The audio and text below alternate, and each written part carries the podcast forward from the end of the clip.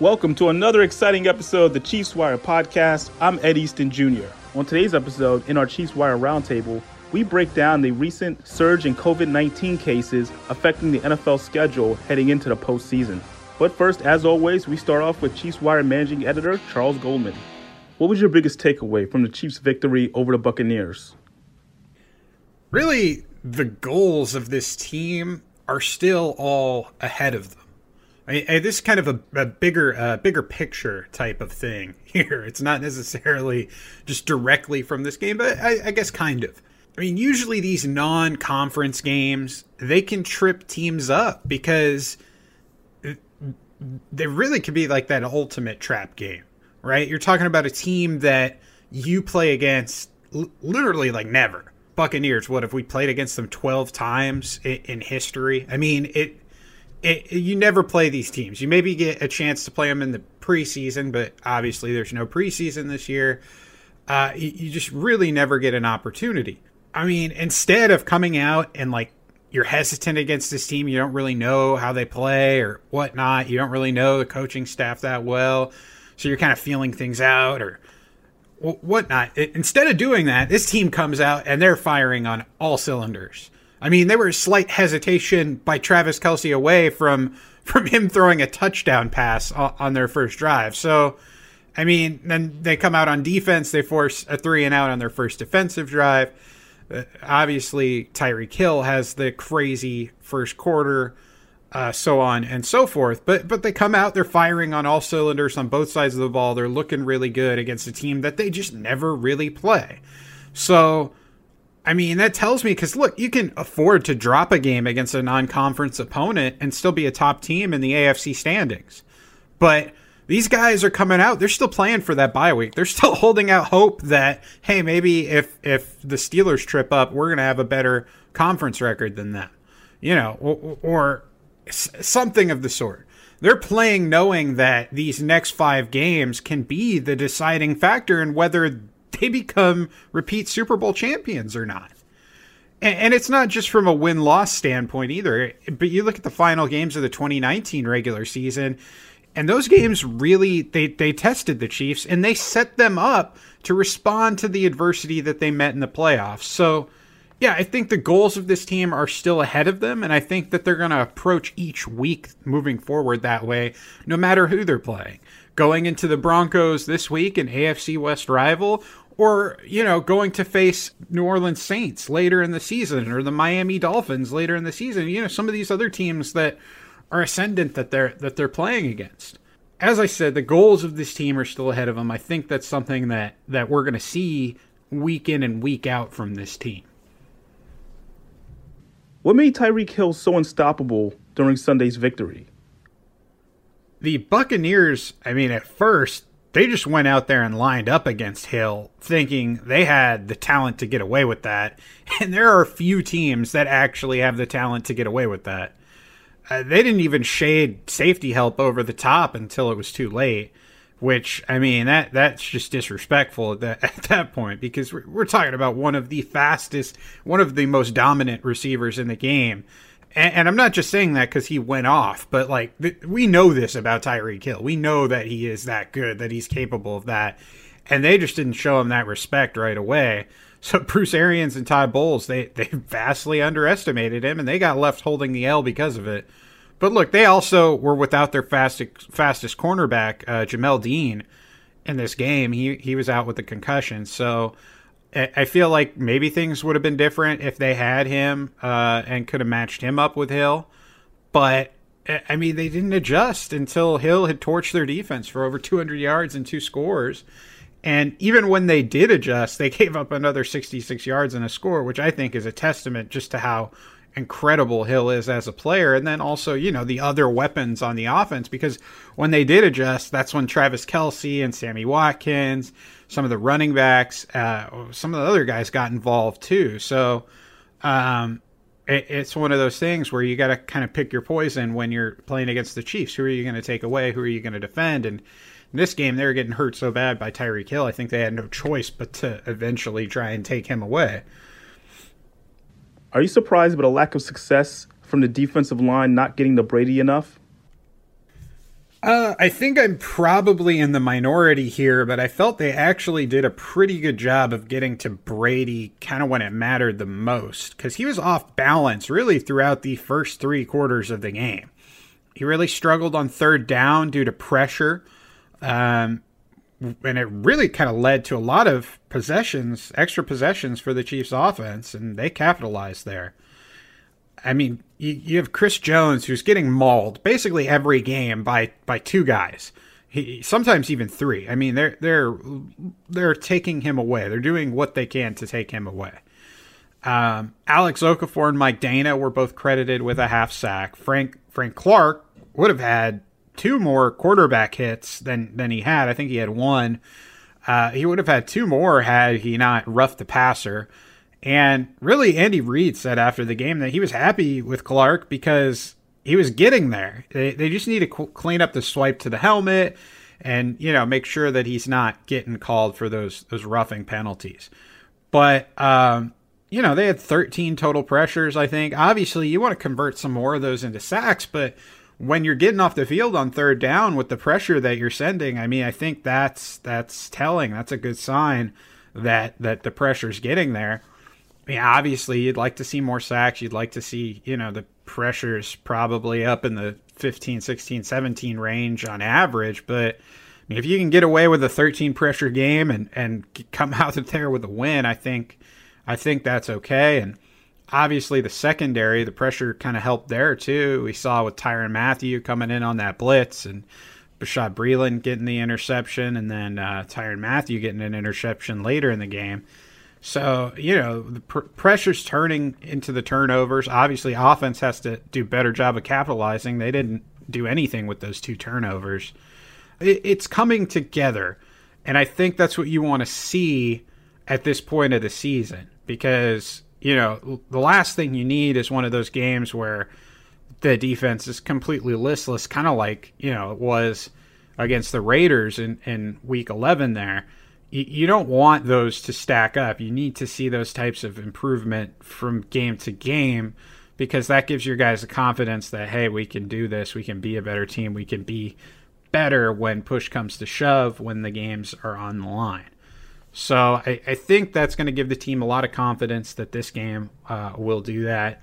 And, and, I think that you know I, we are a little concerned right now about the defensive line, but I think in the grand scheme of things, so long as we're not facing a, a crazy offensive line like the one they have assembled over there in, in Las Vegas, I, I think this team's going to be able to get some pressure.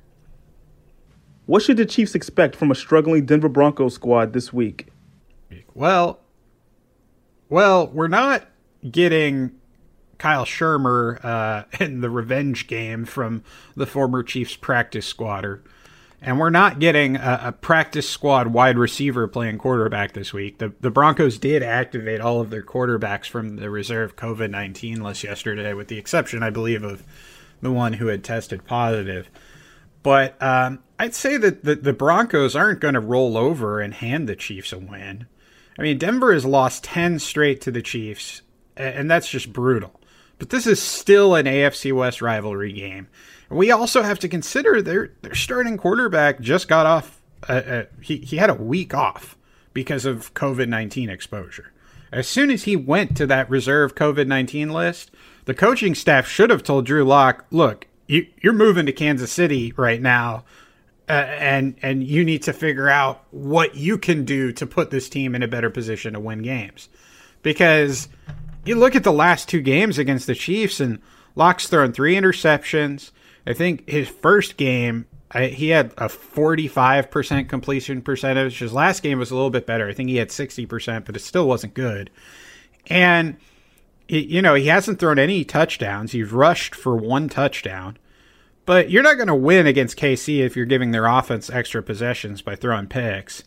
And, I mean, in the end, I think they revert to kind of run heavy on offense and try to protect Lock with some short you know, one read throws, rollouts, whatever. Uh, but I, I, think it also kind of comes down to their head coach a little bit too. He's a defensive minded coach, and he needs to figure out a way to stop the Chiefs' offense because the past two games, at least, have been blowouts in favor of the Chiefs. he hasn't been able to to figure out how to stop these guys, and his teams have been heavily outscored. So I, I think a combination of those two things, you're going to have to look for a better game from from Drew Lock and a, a better defensive coaching game from uh, you know the head coach there if the Broncos are going to come out and maybe you know surprise or uh, you know give the Chiefs a, a tough time and not just see kind of a repeat of the past two games. And as always, are there any particular stories from Chiefs Wire you would like to highlight from the past week? As always, we've got a ton of great stuff on Chiefs Wire for you this week. We have our usual uh, post-game features recapping the Chiefs' win over the Bucks in Week 12. Great stuff from uh, from Mitch and Ed and, and all the guys there. Um, if you haven't checked out our, our story on Andy Reid's response to Travis Kelce's failed TD pass, that's a must. Really, really funny response from from Reid there, and just kind of an interesting outlook on it. And you know, Travis Kelce, he's been going after that uh, that touchdown pass for a couple years now, and th- they seem determined to get it to him this year. He's had a couple chances, but uh, that that one, unfortunately, a, a, a bit of a bummer.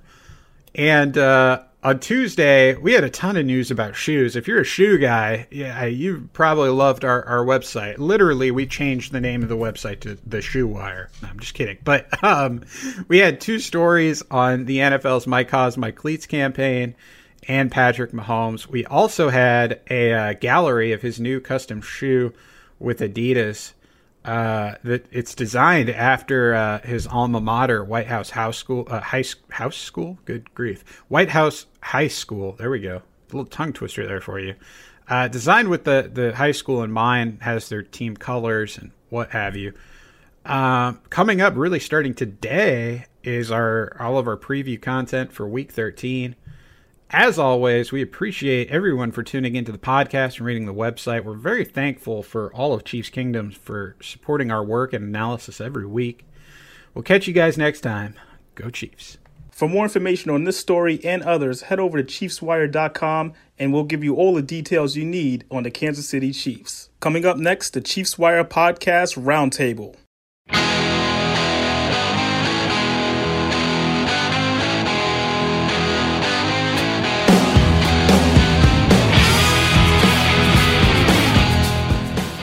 Chiefs Wire podcast. We are back, and it's that time again. It's time for the Chiefs Wire Roundtable. I'm joined as always by Talon Graff and Mitch Carney. Guys, another win for the Chiefs. This time against good old Tom Brady and the Buccaneers. How are we feeling right now? Talon, you first. Hey, you know, got the way they got off to that hot start, and obviously that first quarter with Tyreek Hill and and uh, his his big outing. It was, it was cool to see. Obviously, got close to the end, but um, I never really doubted the Chiefs were going to win. It, it, was great to see them come out and, and firing all cylinders, and the way that Buccaneers were playing defense against them was just a head scratcher. But it was great to see that type of win. Yeah, it was super fun. You know, it was kind of a tale of two halves. Chiefs had you know a really fantastic first half, um, and then you know in the third and fourth quarter, the offense just kind of slowed down, made the game a little closer than what I wanted to be. But it was still very entertaining. It was always fun to beat Tom Brady and it was kind of a kind of a statement game for Tyreek Hill as he really showed off to be you know one of the top receivers in the NFL. Exactly. I, I mean, it's funny because when you see that first quarter, you think there's no possible way, and, and to the Buccaneers' credit, they kept it close. You think there's no possible way that this game would even come down to a three-point win. Uh, it's um, just Tyreek Hill. And, and, you know, we don't, we talk about all the different weapons. We talk about Travis Kelce, We talk about Mahomes. Tyreek Hill and his importance. I mean, I just feel like there's not enough said about him. And you look at, I believe he leads the, uh, the league, um, leads all wide receivers in yards. So he's having an incredible season.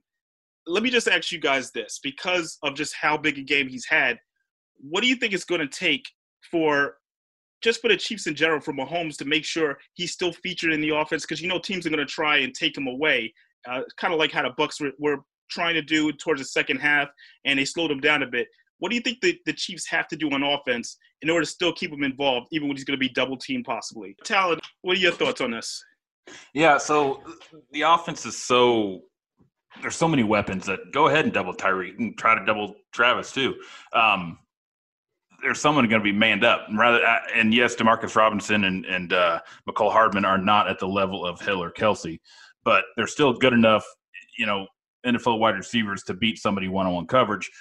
It's just pick your poison for defenses. You know, if they shut down Tyreek, someone else is going to step up. If they shut down Travis, which nobody has yet, someone else is going to step up. So yeah, if they want to double Tyreek, I still think he's going to get some yardage. He's that he's that good. He's too fast. He's too skilled so yeah, I, I, think that no matter what, Hill and Kelce are always going to be in the game plan because they're just, they're just too good.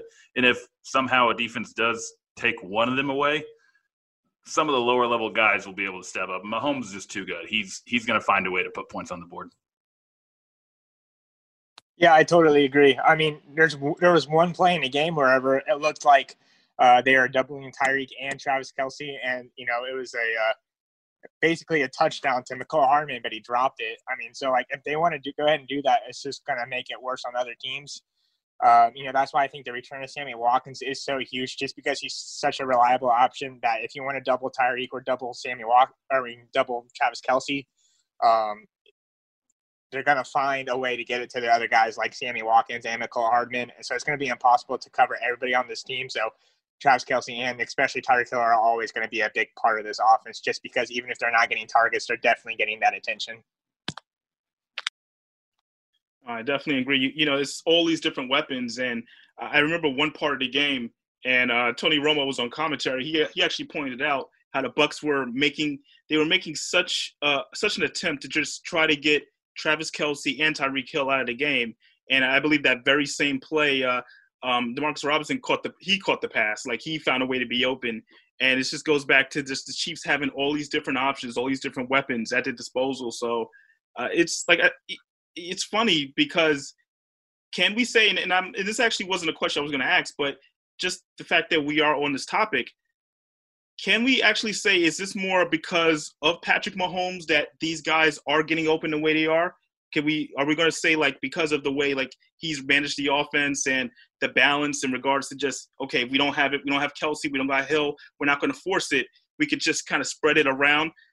Is this something else that maybe this was this next level that uh, Mahomes didn't have his first two seasons as a starter? And uh, Mitch I'm gonna start with you on that.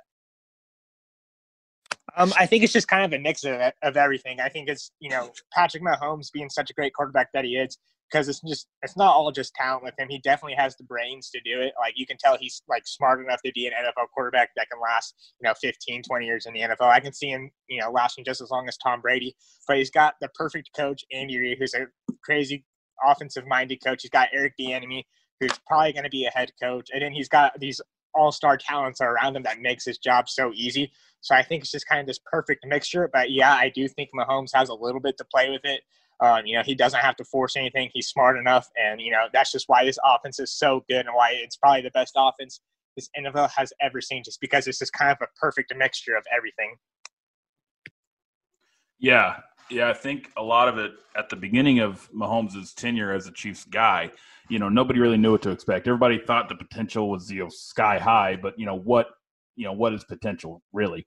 Um, so nobody really knew how good this team was going to be. And at the beginning, you know, back in 2018, his first year as a starter, there was Kareem Hunt. Travis Kelce was already very well established. Tyreek Hill had already kind of made a name for himself. So he was able to lean on a lot of big name players. Um, not saying that he, you know, that's the reason why Mahomes is as good as he is, but building that chemistry and not having to be like as good as he is now that early. I mean, yeah, he threw 50 touchdowns that year. Um, but in all reality,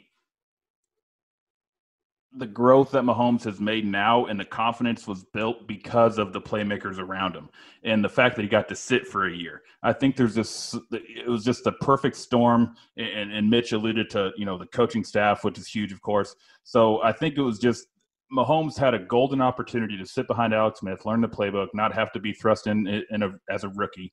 And then he came in as a second year guy. He had built chemistry off the field with his playmakers. Um, and now it's just everything's gelling so well. They have so much trust in each other. Everybody knows the playbook, everybody knows where to be, when to be. Uh, and everybody just seems to be on the exact same page. And I just think it has grown into something that the NFL really has never seen before.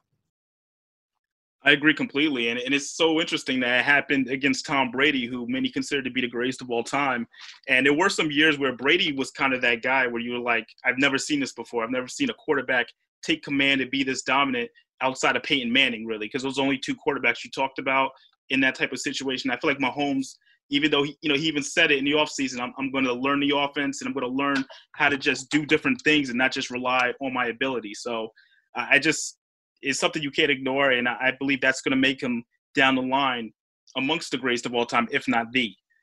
But uh, on the defensive side of the ball, there were some good things we saw in this game. In the, in the secondary, there were some good plays being made, but I, there was a huge concern, and I know you guys probably saw it as well. Frank Clark with the roughing the passer uh, penalties in that uh, fourth quarter drive for the Bucks what, what were your thoughts on this when you first saw it? And um, Talon, I'm going to start with you, just with Frank Clark, who's a, a veteran, a guy you should know better to have back-to-back penalties like that on a drive. What, what was your thoughts? Bro, I got so hot when I saw that. Um, yeah, I was pretty heated. the fact that not only are you getting paid very well, but yeah, you've been around the league for a while now to where you know the rules. You know you can't hit a quarterback. Yeah, yeah. It, they're very protected. We all know that. This has been in place long enough now where teams have to adjust to it. It's inexcusable now. And the fact that it almost looked like he went out of his way to strike the face mask. Like his arms were like at his chest and then he went up. It's like, what are you doing? And it, it, it got me so heated because he hadn't been performing, he and Chris Jones, in my opinion. Uh, and I know they like to call people out on Twitter for calling them out. Well, guys, play freaking better. I, I, ugh, sorry, but yes, it, it got me very hot when that happened. Yeah, so my problem was it with uh, like kind of what Talon said, like he hasn't really been performing the last couple weeks. Like we haven't really seen him, you know, put in a lot. Maybe I maybe I'm wrong, but I just feel like he hasn't put in as much effort as he did, like kind of in the postseason. I mean, from what I know, there isn't really any injury problems that he's dealing with right now. So like, so if he was like getting to the quarterback every play, and like he was making an impact almost every play, you know, or like we just saw a little bit more effort. And then like okay, like near the end of the game, he just he just messed up and he had those two ref, roughing the passer things. But it just kind of seemed like he you know just then decided to really you know really you know put in a lot of effort, and then he ended up getting penalized for it. So like maybe if we saw more effort before that, then I would have been okay with it. But it just kind of seemed like it just came out of nowhere, and he ended up getting in trouble for it. So I just kind of have a little bit of problem with it. I'd like to see a little bit more consistency from him. Yeah, it was uh, it was very shocking. And uh, Talon, I do share your same sentiments as well. It was uh, frustrating to watch a veteran guy, a guy that just knows better. You can't, you just can't do that. You know, especially they're gonna call everything when you're going against Tom Brady. They're just gonna call it. So it, it was so obvious to the point that it was insulting to even the refs if they didn't call it. Uh, Frank Clark's got to do better. But then when I look in the secondary, obviously Tyrann Mathieu got a uh, he got an interception in the game. You saw you saw basically what we were kind of talking about last week Brady's inability to consistently throw the deep ball. The Chiefs will not have that type of situation every week. But as a good segue into uh, this upcoming week's game against the Broncos, where you don't know who the quarterback's going to be, I think this could be a similar situation. Uh, just what do you guys what do you guys feel about the secondary obviously they, they played well enough to win against against Brady and the Bucks, but they could be going against a Broncos team where we have no idea who the quarterback's going to be. Does that make it easier to prepare or harder? Mitch, I'm going to start with you on that. I just don't know at the moment because I don't know if Drew Lock's going to be back. I don't know who their quarterback is going to be. So I guess that makes it a little bit harder, especially if they have like a legit quarterback out there. Because I'm assuming this practice squad wide receiver is not going to be the starter again. Um, so I'm assuming they'll have some type of quarterback back there. So I guess that makes it a little bit harder because you just can't really game plan for it. But uh, I'm not really too worried about it because I just feel like whoever they have back there, the Chiefs have a good enough defense that they can get the job done. Um, but our, I do think our pass rush is going to have to help the secondary out a little bit more and just get to them because uh, I do think the the Broncos do have some, you know, they do have some players like Noah Fant, uh, Jerry Jeudy, um, there's a couple other players that I can't think of at the moment, but uh, they've got some really good players that can really make an impact. So if uh, if the Chiefs aren't getting a pass rush, I can see the secondary, you know, maybe struggling a little bit. But I don't, I'm not really too worried because I just feel like whoever they have at quarterback's not going to be good enough. Yeah, I, I mean, I think in, in terms of the quarterback question for the Broncos, you know they've seen they've seen Drew Lock. They have film on other guys. You know Driskel started a game, um, and who is he, who is that third quarterback for them? Um, I can't even think. But they, each quarterback has started at least once, and then so uh, the Chiefs are familiar with these guys. There's film on them. They, they they know how to prepare, and then you know the Broncos just signed Kyle Shurmur. The Chiefs are very familiar with him. So yeah, I'm not too worried about the quarterback situation. You know, with the whole, you know, who's starting. The Chiefs are going to be prepared for whoever it is, um, and, and, they know what the Broncos like to do. Uh, you know, and, and Andy Reid knows the offensive coordinator over there, Shurmur. You know, obviously the the father of Kyle. Um, so yeah, I don't I don't think it's an issue. I mean, we saw what happened the last time the Chiefs played when Lock was in there, and and yeah, it's you know Jeudy's going to be a good player. Noah Fant's, going to be a good player, um, but there's a lot of growing to do. So I'm not too worried about it uh, I think it. I think it's going to be fine. It's uh, it's definitely going to be an interesting situation seeing Kyle Shurmur as the starting quarterback, possibly for the Broncos that week, knowing his history with the Chiefs, and at one point had a chance of really making the team when uh when Chad Henne went down. Uh, I believe it was last year. So you never know. It's uh it's always a, this league is very funny sometimes in the way it works. So the Broncos do come into Kansas City.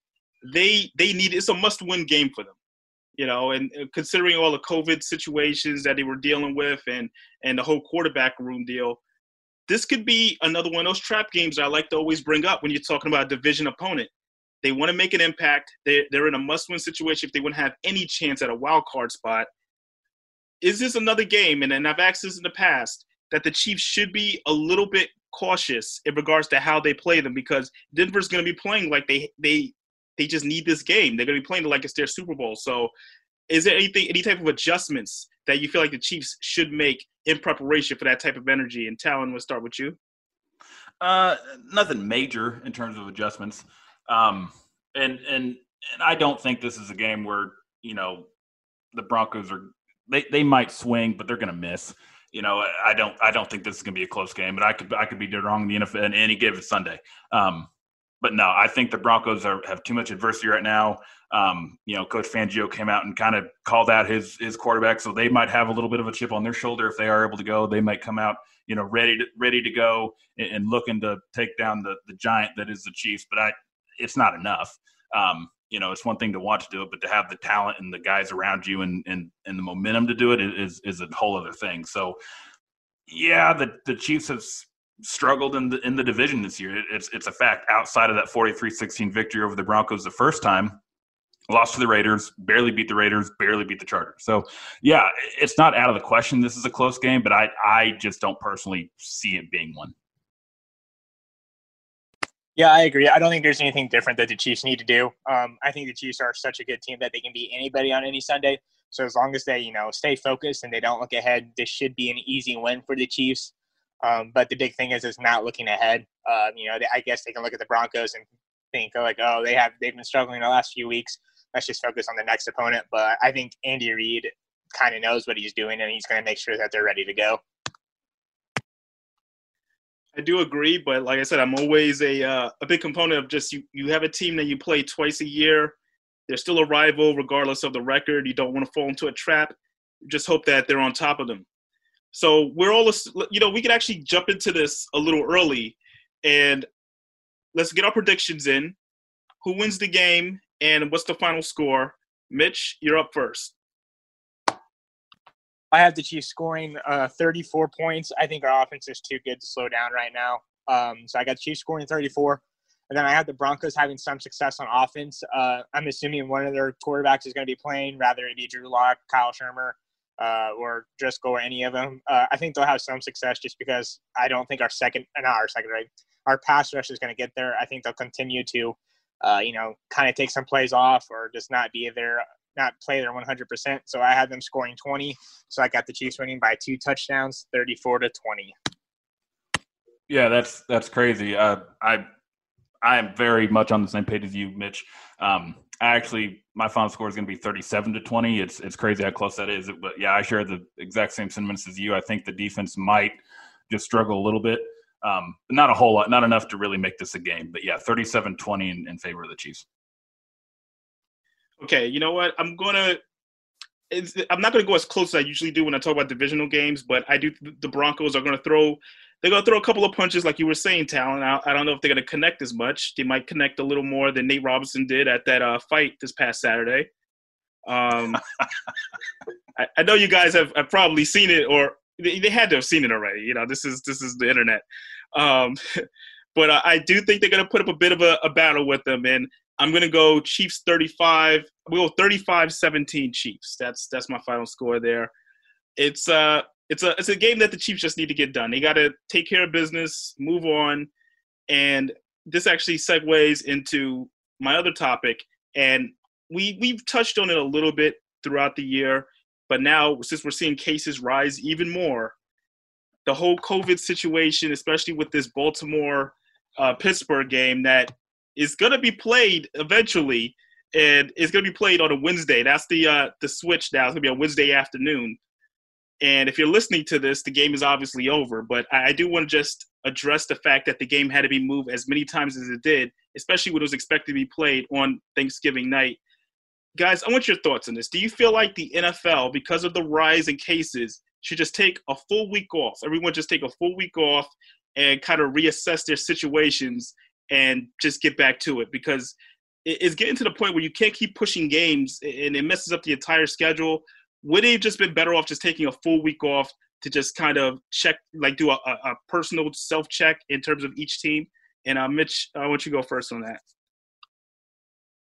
Yeah, I don't think it's a bad idea. My only fear would be that, like, because they have like a week off, players aren't going to follow protocols and they'll kind of treat it like a bye week and maybe go out and do stuff um, you know, and that could just make things worse. However, I do think it's kind of smart, uh, just because I don't know what they're going to do, you know, come near the end of the season, and you know, Pittsburgh and Baltimore and maybe a few other teams need to squeeze in a game there, and it might have you know major implications on the play on the playoff seedings. So I don't really know what they're going to do. I think it's something we need to consider, but uh, they'll need to make sure that their players are, are following protocols and not going out and just making sure everybody gets healthy and you know doesn't have COVID. Yeah, I think for me, it would have to be a very drastic, and not saying like it's not drastic already. I, I understand the, the weight of what's going on, but I think it has to be much, much worse than what it is now for teams, you know, for the NFL to even consider, okay, let's just throw in an extra bye week for everybody. I, I, I, what I would rather see is them like get to the end of the season and then, okay, playoffs start two weeks later. Like have a two week buffer between the end of the season and when the playoffs start. Because you know we're in week twelve. Let's or, or getting ready for week thirteen. Um, there's not much that not much to go in the in the regular season. Uh, we kind of know who the major players are. Everything's kind of already you know sorting itself out outside of a few divisions. Um, so no, I I don't think it's there yet to where teams need to just you know halt everything. I think the NFL. I know there's a lot of problems, but the way they've handled it, there's been no cancellations, there's been reschedulings. But you know what? Going into the season, everybody knew this was not going to be a typical season. Everybody knew, you know, not exactly what to expect, but they knew this was going to be an unprecedented thing, and there was going to be at, at some point games shifted around. Um, so yeah, I, am okay with how the NFL has kind of been handling it because this is not an easy thing to, to maneuver around. You got 32 NFL teams, you got this pandemic going around, you and, and you got all this travel and crop, you know, all that stuff going on. So I'm okay with pushing games back a few days. I'm okay with that. I, I would rather see the playoffs go off without a hit. So I'd like that two week buffer in between the end of the season and the playoffs. It would probably be the best thing to have that buffer, like you were saying it's uh it's unprecedented times. You know, we've heard that um, it's probably so much in this past year that that's what they might as well just call 2020 unprecedented times. You know, but it's it's going to be interesting to see how the NFL continues to balance it because remember they, because they had to move that game to Wednesday, they then had to have an extra Monday night game added, and uh, it's the schedule just is sort of is, is sort of in a weird place. And I, I do believe the um, this kind of this kind of messes everything up for the Steelers because the Steelers weren't having this issue. It was more of a Baltimore issue. The Steelers now have to play on even shorter rest, and it, it just it, it's so much of a of a competitive imbalance. And I get what you're saying; they know ahead of time, but it's just not really fair. The the Broncos situation is also something that I do want to address. Them finding out the last minute that all their quarterbacks weren't eligible and having to start a practice squad wide receiver who played quarterback in college, but yet he was just signed to the practice squad, I believe, two weeks prior. So the guy was just signed two weeks prior to the practice squad as a rookie to play wide receiver, and they tell you, hey, guess what? We need you to start at quarterback against the New Orleans Saints tomorrow. Explain to me how can the NFL justify putting the Broncos out there, knowing they don't have a quarterback, knowing that they are going to be at a disadvantage, and just play a game. And uh, I'm just curious for you guys for your thoughts.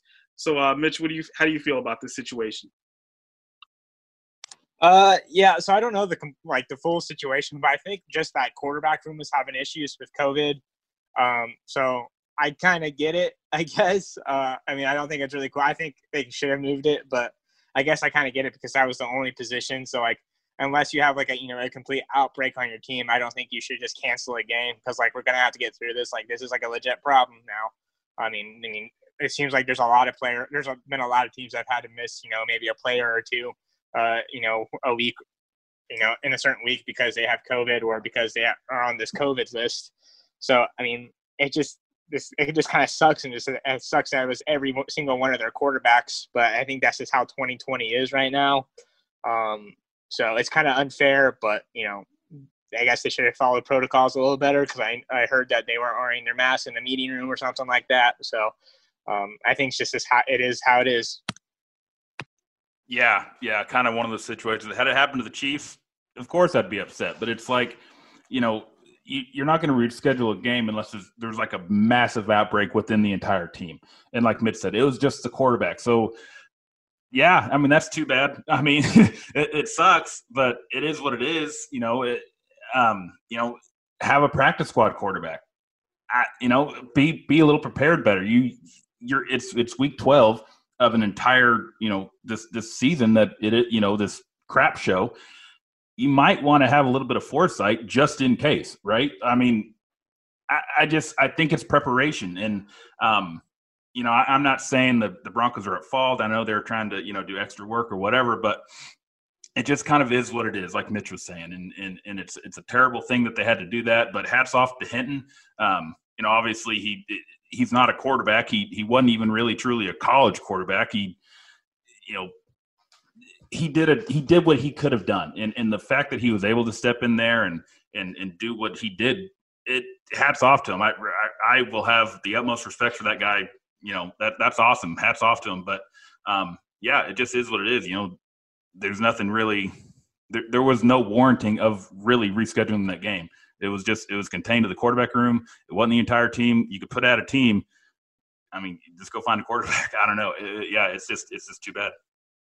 I mean, it, was you're talking about a guy that was just signed to the practice squad as a wide receiver two weeks prior. So he was he wasn't in any training camps. There was no way of just learning the playbook and they just threw him in the very next day to start at quarterback is is is insane when you think about it.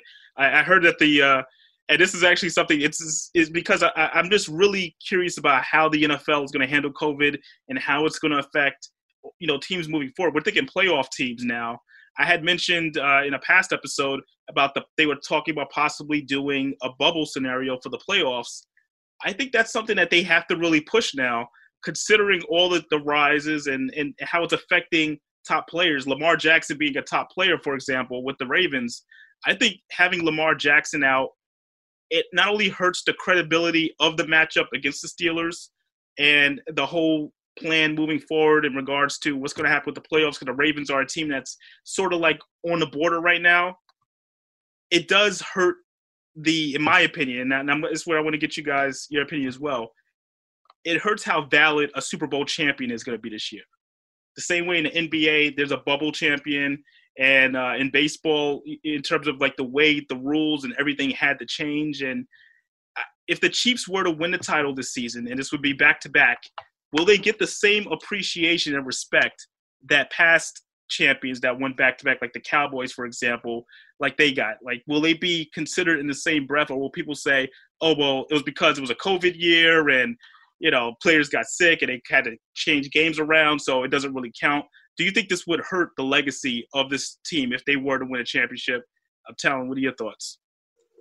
No, I don't think so. I think a lot of it depends on how the playoffs go. I mean, if, if they get to the AFC Championship and face a Ben Roethlisberger absent Steelers, or you know the Steelers are missing T.J. Watt or something, maybe maybe it's tainted, maybe it's tarnished, but um, no, I don't think people are going to look back and you know if the Steelers win, if the Saints, whoever wins the Super Bowl, I don't think people are going to look back and be like, well, had that been a normal year, they wouldn't have won. I don't think that's going to happen. Um, again, it's all dependent on what happens in the playoffs. So as of right now, no. I mean, everybody knows how good the Chiefs are. Everybody uh, clearly the Steelers are one of the best teams in the league. Um, so no, I don't. I don't think it's going to happen. And, and once you get to the playoffs, those teams have earned that spot. And I think outside of the NFC East, any of those teams that get or win the Super Bowl are deserving of it. So I don't. I don't think it'll be tarnished. Yeah, there's not really too much more I can add to what Talon just said, but you know, I don't think people are going to look back and think, oh man, like like the Chiefs were like some wild card team that just got lucky because you know the every quarterback they faced was out because of COVID. Everybody knows the Chiefs are one of the best teams in the league. Uh, so it's just kind of like how the Lakers won it. Like the Lakers are obviously going to be a favorite this year in the NBA. So I don't think it's going to tarnish. I don't think their legacy is tarnished too much. People were kind of assuming like, hey, they had a really good chance to win it, just like the Chiefs do this year. So I mean, I, um, you know, it might be tarnished for maybe like a year or so. Like some people, some people might say, oh, it's just because of COVID. But you know, whenever we, you know, are five or ten years down the road and we look back, people aren't really going to think of it like that. They're going to think, oh, the Chiefs won back-to-back Super Bowls. I mean, that's what we're hoping for. We're hoping that whoever wins the title, if it is the Chiefs, that they do get their their respect. But it, it just just maybe these last like two or three weeks and how much the NFL has changed from even the start of the season. There was already a ton of protocols to begin with, but now they've had to update the protocols in regards to everybody wearing a face mask, um, even on the sideline. Uh, and even the another big change that doesn't really get talked about, I feel like as much as it should, the uh, 49ers can't play at home anymore. They, they possibly can't play at home for the rest of the season or even the playoffs, you know, and – they're forced to play their home games in Arizona. I just feel like that is such a that's another uh, uh example, in my opinion, of an unfair advantage for any other team. It's like you're forced to now leave your home in the middle of the season, in the middle of a playoff run, or trying to to to earn a playoff spot. I, I just that's the part right there that throws me off, and and why I say like the NFL has to take the week and just hit the reset button on what we're going to do, how we're going to assess this, and how we're going to give guys uh, a fair shot because this that's a lot, you know. And I just curious what you guys' thoughts on just you know if you're the 49ers you have to play in arizona and have to work out of an arizona facility that's not your home facility as you're trying to make a playoff push? Do you feel like they deserve to have some type of sour grapes? Uh, mitch i will start with you on that I mean, yeah, I feel for them. It, it's kind of rough. I don't know if they were allowing any fans. I don't think they were, but uh, so I don't know if it's going to be too much a difference. Like you know, I don't think it's going to be too much of a different atmosphere uh, playing on a different field. But you know, it does suck. They're going to have to change some things up. You know, they're probably not going to be used to some things, but I think they'll adjust and they'll be all right. Uh, hopefully, they're able to you know at least have a somewhat successful season for the rest of the season. But it's rough. It's just kind of how 2020 is right now. Yeah, it's unfortunate. I mean, and it's it's a pain in the butt, but you know, a, a great NFL team or really a good any great football team at any level, you have to learn to adapt and you have to learn to to, to make best of what's going on. And, and they're, they're definitely being thrown adversity right now. But the 49ers have faced adversity all season with all their injuries and and all that, and they're still sitting five and six. So uh, I don't think it's going to be that big a deal. I mean, yes, it's it's it's it's a it's a thorn in the side and it's something you have to deal with. But you know, they're it's not like they've never been in that stadium. They're they're within that division. They play there at least once a year. Um, so it's not like they're having to go play in Vegas or they're you know. It, I think they're going to be fine. It's not that big a deal in my opinion. Um, you know, in the NFL, you you play half your games on the road anyway. Uh, so I don't know. It is what it is. So it's too bad, but again, you got to adapt. I like that Talon. It's like you know, I, I, feel bad, but not not really bad. You know, it's it is what it is. I respect it. if it was the Chiefs, let's be honest. If it was the Chiefs and they said, okay, you guys have to go play in um, I don't know, you got to go play in Tampa Bay. That would be that would probably be a problem, wouldn't you think? No, I don't think so. And the Chiefs are so good; it doesn't really matter where they're playing, and that's that's that's the bottom line. When you're a good NFL team, it doesn't matter where you are. You should win the game. If you're good enough, you're going to win the game. And I think you know the home field advantage is a thing when there's fans. But like Mitch said, there there aren't there haven't really been fans this season. So I mean, other than you know you're not in the locker room you're that familiar with, you're not you know you're, not in your community, whatever. But okay, you got a three game road stretch now. That's all it is. That's all you got to look at it. Okay, we got a three game road stretch in the same stadium. You know, it's it's the NFL. You have to be able to to to to, withstand this kind of stuff. And Talon, that is why you're you're the coach. Just exactly why you're the coach. Because just from you even saying that, I'm motivated now. I'm I'm ready to do the show anywhere. Okay, we can do this anywhere. I'm all for it now. Um, guys, another great episode. Uh, it became kind of the COVID episode just because this is the main topic in the NFL right now. This is what's dominating everything. And for everyone that's listening, we hope that you had a safe Thanksgiving holiday and that you're staying safe out there because we are in different times.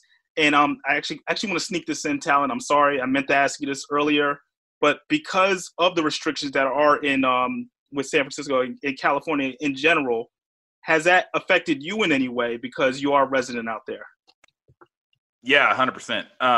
You know, it's it's definitely pretty strict out here in California, and you know there there are guidelines everywhere that we got a 10 p.m. curfew. We can't be out, you know, past 10 p.m. We, and that's from 10 p.m. to 5 a.m. If you're out, any you know, you can get ticketed. You can even get jail time. It's it's pretty crazy. Um, and it's different from county to county, but as a whole, California is crazy. And in terms of you know our high school football season, um, they've pretty much come out and said now that you know we were planning on playing in January.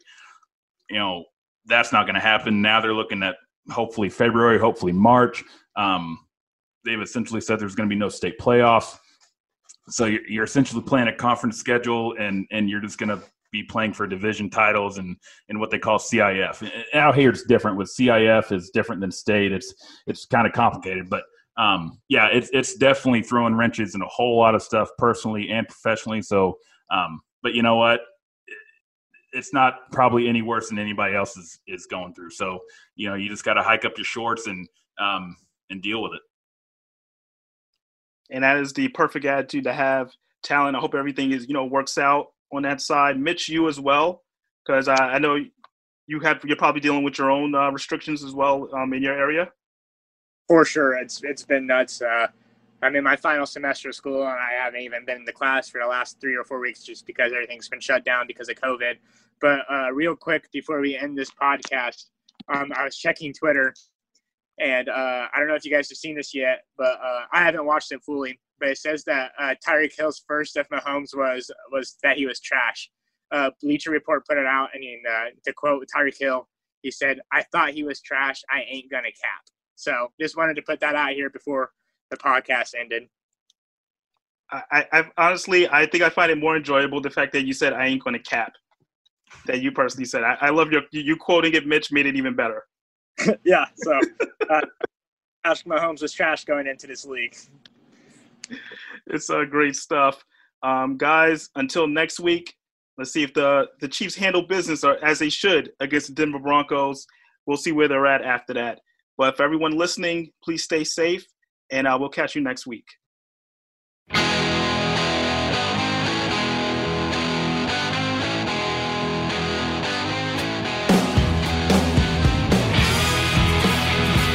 Now it's time for a look back at some of the sound from the press conferences this past week. Hey, career game for you. Congrats on the win. Just take us through your mindset when uh, you're on the sideline making that phone call. you know what? Um, I actually saw that uh, on NFL a few days back with the uh, whole Shannon Sharpe thing. Uh, I believe there uh, those guys were playing the Patriots, and I thought it was like seriously funniest thing I've ever heard. You know, and Shannon he's a uh, he's from the south too, you know. So, you know, I was like, yeah, hey, I gotta show love to my guy Shannon Sharpe, you know. With the help is on the way. That was, that was hilarious, most hilarious thing ever. Go next to Pete Sweeney. Good, Pete. Hey Tyree, congrats on the win. Um, I have two things. Uh, first of all, Andy said something about you earning Pat's trust early on in the week each week. How much do you think that that's your intention when you start out a practice week? It's like, let me make sure that Pat knows I'm going to be open. You know what? Uh, each and every week, you know, I try to go out, you know, and be. I mean, each and every week, I try to set the mindset of working hard for this team and, you know, giving my all, you know, because I mean, that's just the way my mom raised me, you know. So, I mean, it doesn't matter if I'm hurt, if I'm if I'm gimpy, limpy, it doesn't matter. I'm gonna go out and, and you know try to get the trust of of the QB, you know. So it may be a few plays I may feel sorry for myself, but best believe, you know, I'm gonna come back right back to the next play and give Pat 110, and he knows that, you know. So I'm gonna continue to do that, and I'm gonna continue to like push the other guys to do it, you know, because they do it too. You know, it's not only me, it's Mecole, it's Sammy, it's D. Rob, it's Kelce. You know, those guys are also working hard in practice too. You know, I mean, I just felt.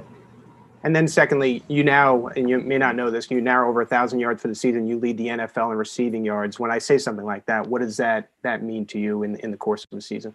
Uh, it feels good, you know, but I feel like there's still a lot of work for me to do. You know, um, I missed a I missed a few plays today, you know, that I could have made. You know, um, the one Pat threw to me on the wheel, I could have made that play. You know, so I'm always looking to get better. You know, a lot of people, you know, may text me. A lot of people may, you know, give me the glory, give me the shine, but I'm not about that. You know, um, them, uh, Keith Dub, the guy I trained with in Nebraska, he always tell me, man, look, you got to be consistent in what you do. You know, those same people who were showing you love this week, if you make a bad play the next week, they they're gonna hate you. You know, so I'm just trying to keep that mindset. You know, just working hard for this team and just you know just working hard for myself because I want to be I want to be the best receiver in the game. So I'm gonna continue to work hard. Go next to Sam McDowell. Good, Sam. Hey Tyreek, with with the way you've been successful in the underneath stuff this year, with the way teams have defended you over the top, how much do you think that opens up things over the top? Because now you've shown yourself as such a complete receiver on the other stuff. Uh, I don't know. Um, I just feel like teams just go out there and play for it. I, I just feel like teams don't don't just game plan for me. You know, I just I don't I don't look into all that. I just go out and play. So. Next to Adam Teicher. Go ahead, Adam. Hey, Tyreek. Uh, was wondering whether you were surprised to see so much single coverage, at least early in the game.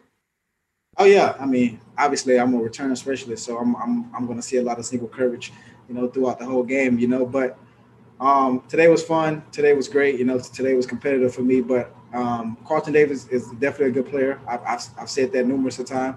Um, so I mean, I've, I've watched film of him throughout the whole season. He's been a baller, you know. So I was I was I was just real excited for the matchup, you know. Let's go next to Nate Taylor. Go ahead, Nate. Hey Tyreek, I'm just interested when you know that you're running a double route, a double move. Um, just one, how much does that excite you when you know where you are on the certain side of the field, and then what makes you so successful on those double routes? I think the I think the thing that I think about most, like on the first deep touchdown, uh, the out and up, I was thinking about how far of a run that I had. I was like, you know what? I feel like Pat is gonna throw this ball about 70 yards, so I'm gonna have to really stretch out here. Like that's the only thing that I be thinking about. I don't I don't think about nothing. I just be like, man, I'm really gonna be tired after this play, you know, because if I don't catch it, G Lou gonna leave. G Lou and Coach Reid and EB they're gonna be like, stay in, stay in, stay in, and then and then if I do catch it, I got to run full speed to the end zone. So I just be thinking about how tired I'm gonna be, you know. Got time for one more, guys. We'll go last to Todd Lebo. Good, Lebo. Hey Tyreek, the big day obviously, and all the touchdowns are fun, but maybe the biggest play might have been the one at the end to ice it. Just take me through the the thoughts that you guys all had in that little four minute offense to try to know that you didn't want Tampa to get the ball back and how important it was and how big that play was. Well, that's something that uh, Eric Bieniemy, Eric Bieniemy pre- preaches each and every week. You know, um, we work situa- we work situational football on Fridays. You know, so we were able to um, sneak that play in. Um, it's like a mini comeback from the inside. You know, with Sammy rubbing, you know, um, my guy. You know, because it was man to man, and I was able to win. You know, so I mean, like I said, I, I, may get out of glory, I may get out of shine, but Sammy really made that play happen. You know, he made my guy loop over the top, and I was just able to come back for the comeback. Pat threw an amazing throw. I caught it, so got the first game over.